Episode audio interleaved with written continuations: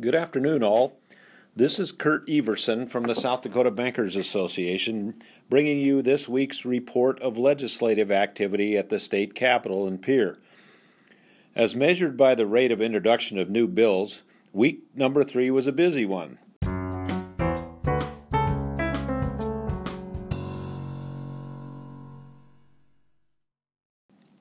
The first bill I want to talk about this week is Senate Bill 57 dealing with lien holder interests in vehicles abandoned at repair shops. Some of you may remember an old set of Uncle Remus stories that were originally published in about 1880. In one of those stories, the villainous Brer Fox tried to use a tar baby to entrap Brer Rabbit. The more Brer Rabbit fought with the tar baby, the more entangled he became. That pretty well sums up my situation with Senate Bill 57. We at the SDBA have been involved to varying degrees in bills brought on behalf of auto repair shop owners who get stuck with vehicles and unpaid bills after repairs are performed. Most recently, in 2018, we worked with Senator Craig Kennedy, a Democrat from Yankton, on language that all parties hoped would strike a balance among the interests of repair shop owners, insurers, and lien holders alike. Apparently not satisfied with the current six month old language, some repair shop owners approached Senator Jeff Monroe from Pierre about additional changes. At this writing, SDBA and insurance industry lobbyists are working to see if changes proposed in 57 are workable. The bill had its first hearing yesterday in the Senate Commerce Committee and was amended to restore language protecting insurer interests and with new language that essentially replaced the 2018 compromise reasonable cost of repair standard with a new standard where the cost of repair would be agreed upon before repairs were done. This new language may sound good in theory in terms of protecting lien, holder, lien holders from having to argue about overpriced repair costs with repair shop owners in negotiations over who lays claim to the abandoned vehicle. But that language won't work because repair shop owners aren't going to check a vehicle title for lien holder interests before performing repairs authorized by the now absent owner. I will continue to work with Senators Kennedy and Monroe on the ultimate language and fate of Senate Bill 57.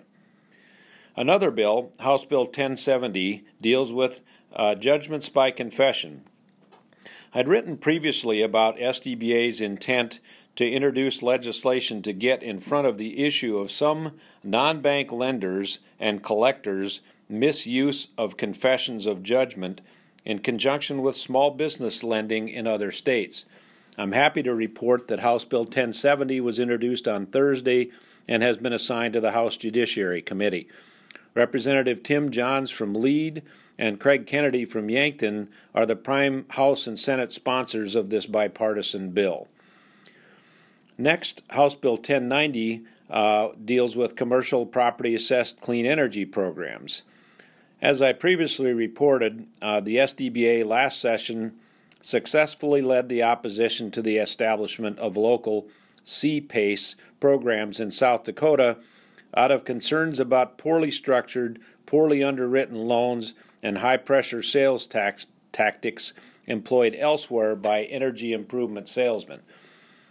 SDBA's review of CPACE program enabling legislation has been ongoing, and we will continue to express certain concerns about the potential structure and governance of the CPACE program as, as proposed now in House Bill 1090 but we'll probably be a little bit less strident in our approach in 2019 compared to last year.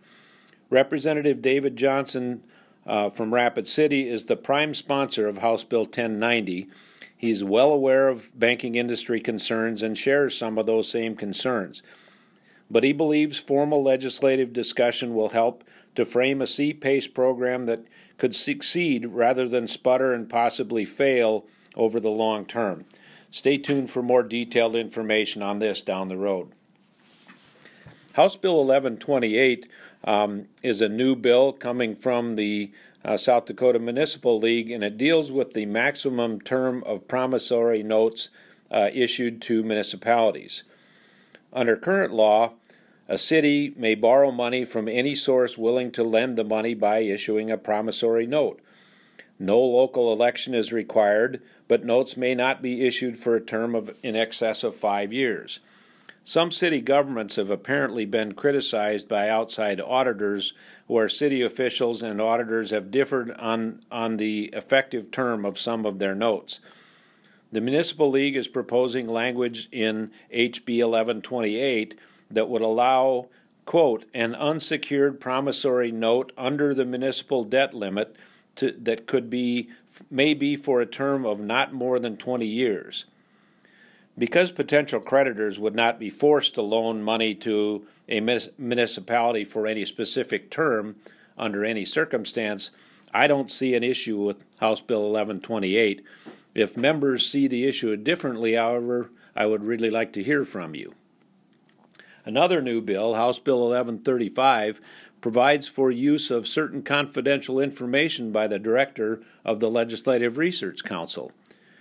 This curious bill uh, essentially says that, notwithstanding other state laws that deem certain documents held by state agencies and political subdivisions to be confidential, the director of the Legislative Research Council under this bill could request access to any information needed for the purpose of, quote, projection, estimate, report, advice, investigation, review, evaluation, or other analysis requested by the director or by a member of the legislature as required by law. End quote.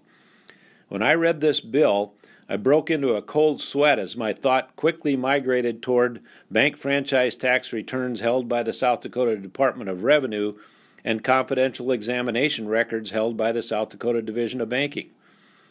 The section section of this bill bars the LRC director from disclosing any such information obtained to any member of the legislature. I anticipate considerable scrutiny of this proposal by multiple communities of interest, so stay tuned for more information on this one. House Bill 1146 deals with unclaimed property. I had previously reported about Senate Bill 29, another bill dealing with unclaimed property that was introduced and subsequently withdrawn at the request of State Treasurer Josh Haeder. This bill, introduced by freshman Representative Carl Perry from Aberdeen, is very similar but not identical to Senate Bill 29. My read of the bill indicates that passage of 11, House Bill 1146 would only impact the internal workings of the Treasurer's unclaimed property program, not, not the external workings. House Bill 1146 provisions would not impact banks as holders and remitters of unclaimed property. But once again, if readers see something different than I do in House Bill 1146, I'd sure like to know. Another new bill, House Bill 1163, uh, would create a tax revenue study task force. Sponsored primarily but not exclusively by Democrat Party legislators, House Bill 1163 proposes to establish a task force to study South Dakota's tax structure and to make recommendations to the legislature on how the structure could be improved to ensure a stable revenue base adequate to fund the needs of the state, to better facilitate economic development, and impose equitable tax burdens. As a person who works for the only industry in South Dakota that pays an income tax, I generally pay attention to, to discussions about alternative tax structures, so I will be following the legislative debate regarding House Bill 1163. Now I'm going to shift for a little bit on a, a, a update on a couple of previous bills. Uh, Senate Bill 37 dealing with multiple employer health insurance trusts. This bill that was brought by the South Dakota Division of Insurance sailed through the Senate yesterday with nary a dissenting vote.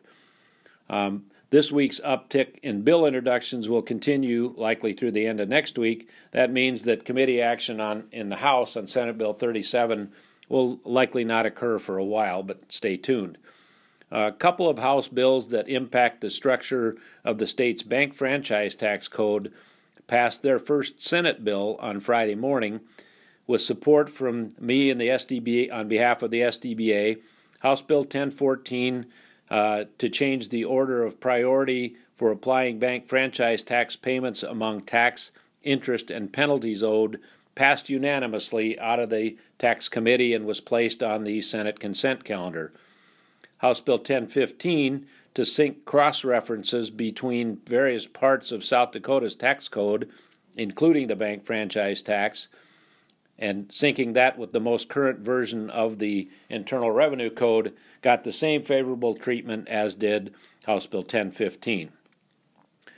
So, uh, the last bill I'll talk about, uh, again, uh, deals with the concept of business development banks.